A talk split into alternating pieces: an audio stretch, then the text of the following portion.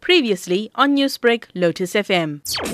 When you look at the business rescue process, which settles the liability on Optimum Mine, which was the Gupta owned mine and the mine that supplies coal to Eskom. Already in that process, the Eskom board have decided that it would be in their interest to vote in a business rescue plan which gives money to a company called Centaur. And Centaur have already faced allegations where they've got links to links to Gupta owned companies with a finding coming from courts and international courts. Therefore, when you follow all of that, it becomes important that A, we do not allow that whole business rescue decision to continue, that we study why the rationale decision for that company to be awarded that uh, credit settlement.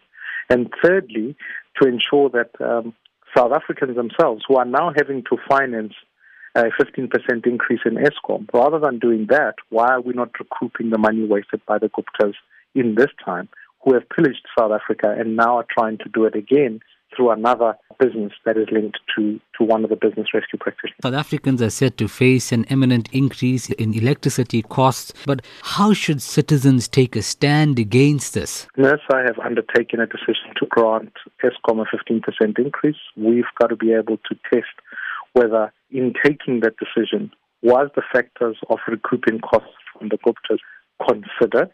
and whether or not that would be a better fit into Eskom's balance sheet, would the demand that Eskom had made be better managed in the event where money was recouped?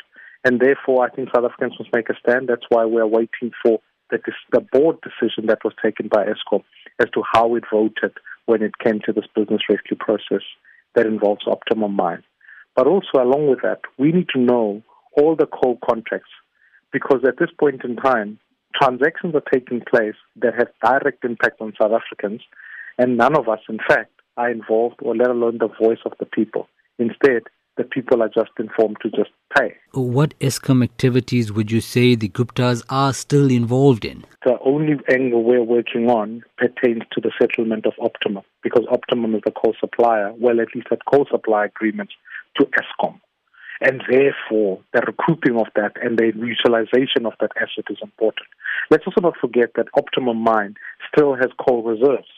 So if we're really trying to make sure that we mitigate against the cost of increasing energy prices, let's figure out how we can work that mine so that it serves the interests of South Africa. Newsbreak, Lotus FM, powered by SABC News.